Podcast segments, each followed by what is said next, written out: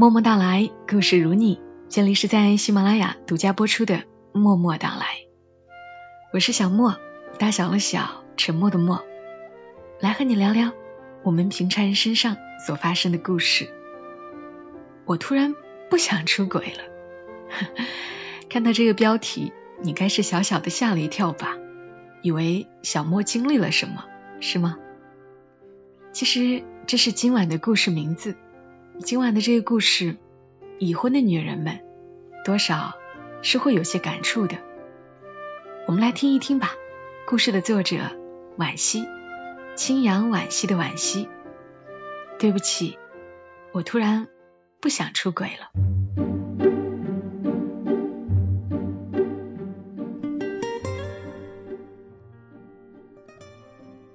和王翰的这场相见，蓄谋已久。下定决心，却只是三天前。那晚，诗雅穿了一条新裙子，花蝴蝶一般在各个房间穿梭。可老张一直低着头玩手机，对妻子的精心装扮视若无睹。最后，耐不住性子的诗雅开口问道：“老公，我这身新衣服怎么样？”挺好看的，老张头也不抬，不咸不淡的话语张口就来，敷衍都已经轻车熟路。诗雅弯腰看了看，手机屏显示着牌桌子，老张屏气凝神的盯着看。老张是被斗的地主，全身心都在战场上厮杀。诗雅。怒火中烧，猛地劈手夺过了老张的手机，气冲冲关了游戏，又恶狠狠把他摔在沙发上。沙发是软的，手机摔不坏，可老张的心被摔疼了。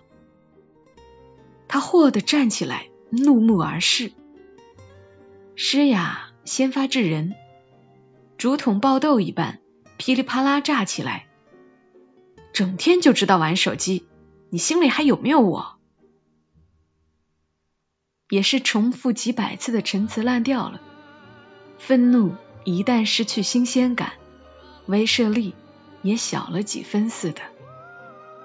所以老张不像新婚时那般诚惶诚恐的哄着他，反而毫不客气的拂袖而去。大门砰一声关上。诗雅顿时泄下气来，瘫坐在沙发上，一双失了神的眼睛四处张望。地板有点灰，茶几上乱七八糟的摆放着瓜子、糖果，晚饭的杯盘碗盏还没收拾，总之就是一地狼藉。这乱糟糟的屋子，跟他们的婚姻一样，鸡飞狗跳。七零八碎的，看着尽是苟且，完全没有了诗和远方。诗雅暗自接伤，忽然就想到了王翰。和许多婚后过得不太如意的女人一样，她开始思念自己的前任。王翰是诗雅的大学同学，两人在文学社相识。又都爱唐诗宋词，一来二去就熟了起来，颇有些高山流水遇知音的感觉。先是做朋友，不温不火的处了两年多，才在大三时牵手成功。那天王翰在女生宿舍楼下用蜡烛摆出一个心，捧着玫瑰高喊着：“诗雅，我爱你。”诗雅在欢呼声和起哄声中红着脸下楼，与王翰拥抱时，只觉得漫天星斗熠熠生辉。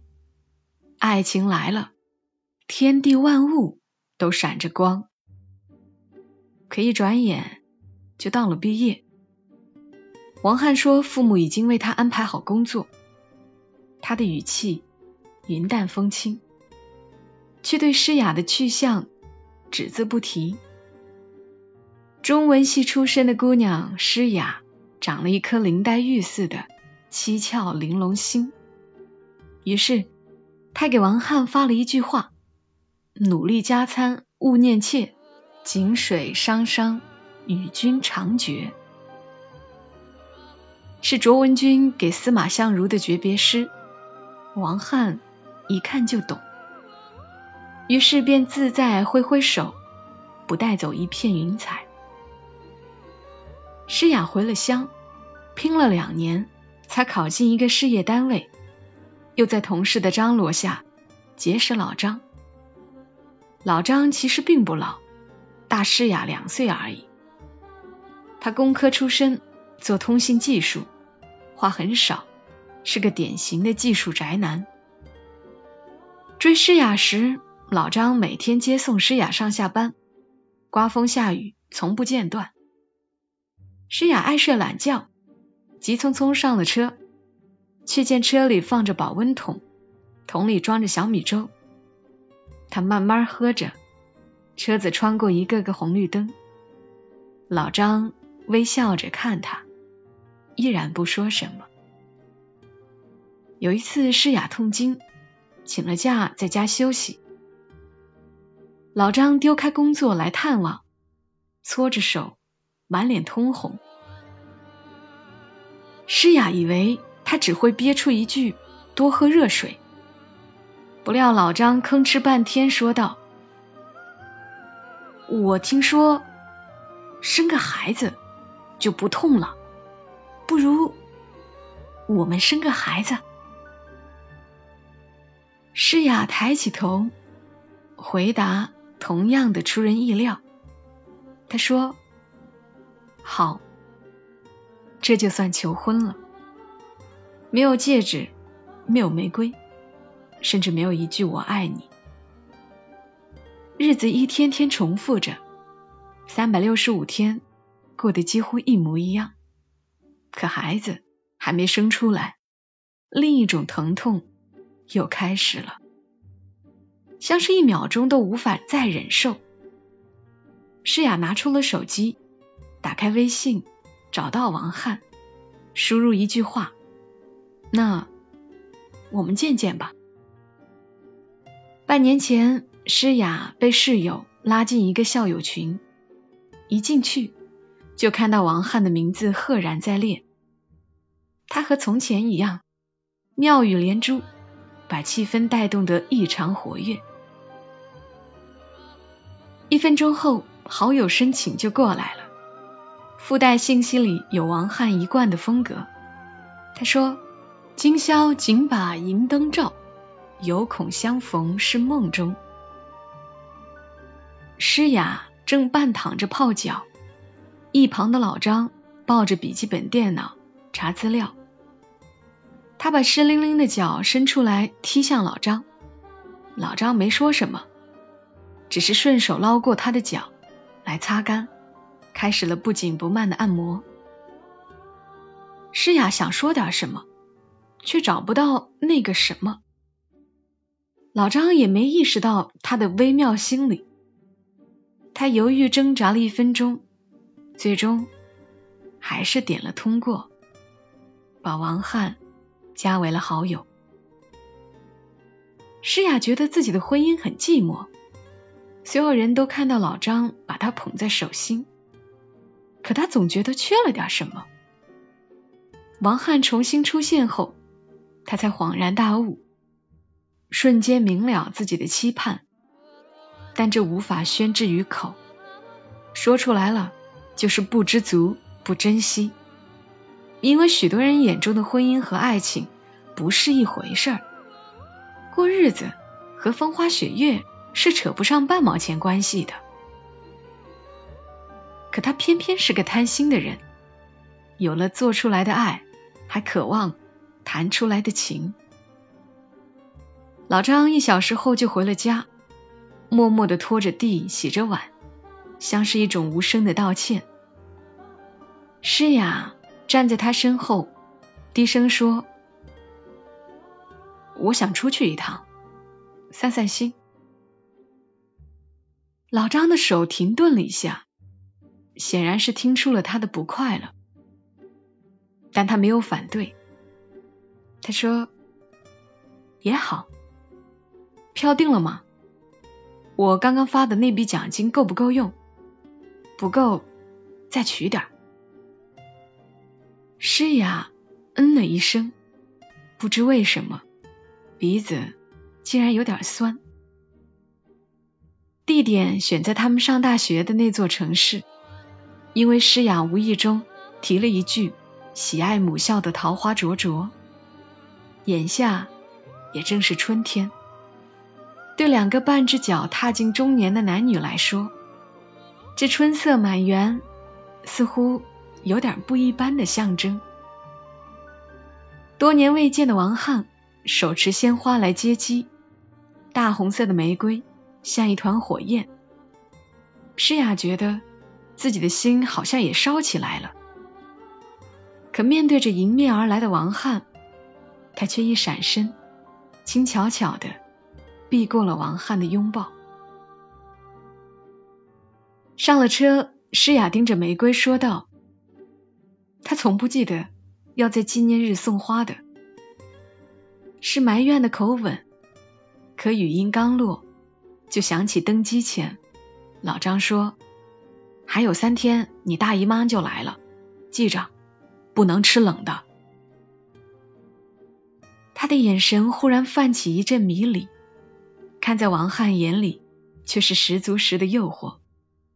他伸出手握住她，掌心猛然感觉到小小的膈应，是他的婚戒。诗雅抱歉一笑。盯着手指看了半天，最终还是放弃了取下他的打算。已婚女人的身份，不是取下婚戒就能抹除的。这半年来，诗雅和王翰断断续续的聊着，开始只是相互问候，直到和老张怄气的某个深夜，诗雅发了一条朋友圈。王翰从字里行间看出异样，发过来的信息便带了一丝试探。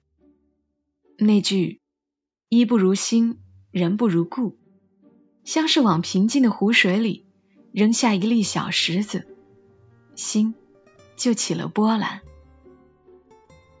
诗雅在那天的梦里，又看见大学时的烛光与玫瑰，醒来。只见老张在厨房里熬着白粥，吃到嘴里淡极了，多像眼前的一切啊！逃离的心思瞬间就起来了。是谁说的？一辈子太长，要和有趣的人在一起。那会儿便想再见王翰一次，可诗雅不敢往出轨两个字去想。那代表着禁忌与不忠，他的潜意识里始终是要清清白白、从一而终的。直到这一刻，酒店前台登记的王翰对服务员说：“一间大床房，谢谢。”诗雅顿时起了做贼心虚的胆怯，风衣拉起了领子，还得谨慎的四处张望。一颗心开始砰砰直跳。据说，男人出轨一般是为了性，女人出轨却是为了爱。诗雅扪心自问着，但不觉得自己是缺爱的女人，也没发现对王翰的旧情足以燃烧了余生。可是问题出在哪儿？是什么让她迫不及待的、千里迢迢的？来寻这场刺激。诗雅在内衣扣子被解开第一颗时，猛地挡住了王翰进攻的手。他发现王翰的眼角已经有了细细的皱纹了，嘴巴里说出的情话似乎也带了烟草味儿，是警气，听上去总藏着些虚伪。和刻意似的，他眼里那些赤裸裸的欲望，将他飞蛾扑火一般的追寻，都变成了一个笑话。白玫瑰熬成饭粘子，红玫瑰也沦为蚊子血。时光摧枯拉朽，何止对女人无情呢？男女都一样吧。诗雅期待的爱情开始幻灭，眼前只在各自婚姻里失落的男女，而那份旧情，则因为欲望的掺杂，显出了痕迹斑驳。不忍直视的苍凉模样，猛然觉得与前任上床是在亵渎回忆，也辜负婚姻。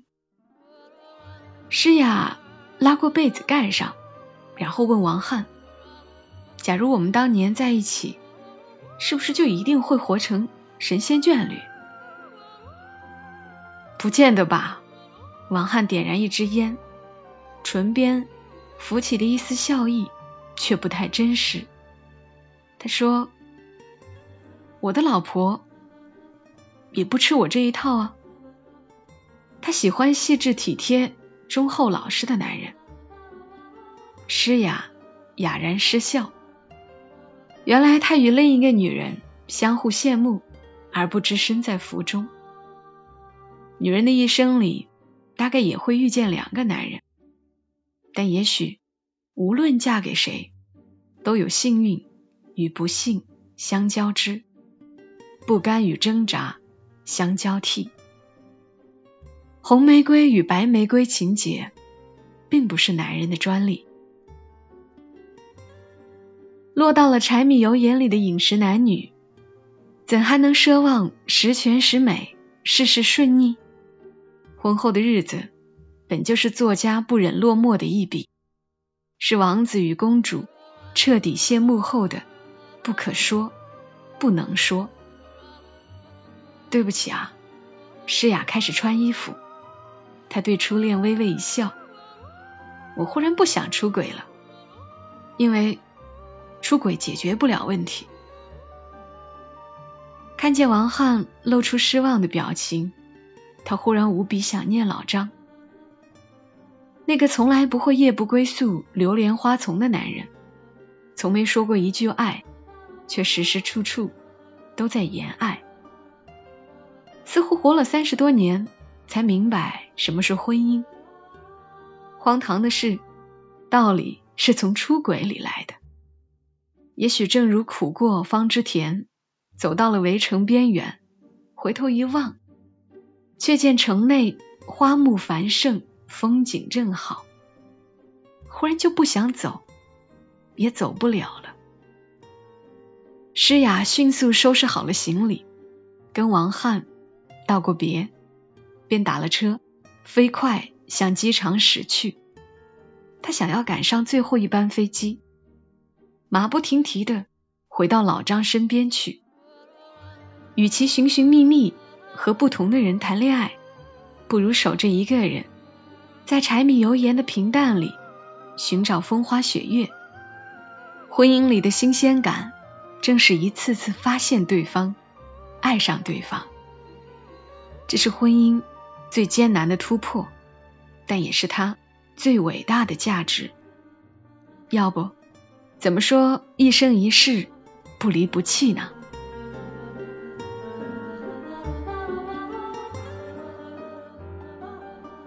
故事讲完了，还有点意思，对不对？如果你喜欢惋惜的文字，记得去看他的新书，书的名字叫《那些打不败你的，终将让你更强大》。清扬惋惜的惋惜，你可以搜索它。婚姻啊，真是闲的日子呢，想要寻觅点激情；忙的日子又想要逃离。舒心的、爱意深深的日子。还真不那么多，但不知道你们是否还记得，小莫曾经讲过林语堂先生的故事。和在一起的人慢慢相爱，不论是女人还是男人，既然选择了一个人，哪怕对方有些不如意，不是你年少时的梦中情人，或者不是你年少时的白马王子。也试着好好去经营一下，也许在你用心发现下，你会一次次的爱上对方。总还是要给彼此一些时间，一些机会。好了，愿你选择的人都能成为对的人。今晚的故事就陪伴你到这儿。更多节目信息，欢迎你来关注“默默到来”的公众号，“默默到来”的全拼再加一横。祝你好眠，小莫在长沙跟你说晚安。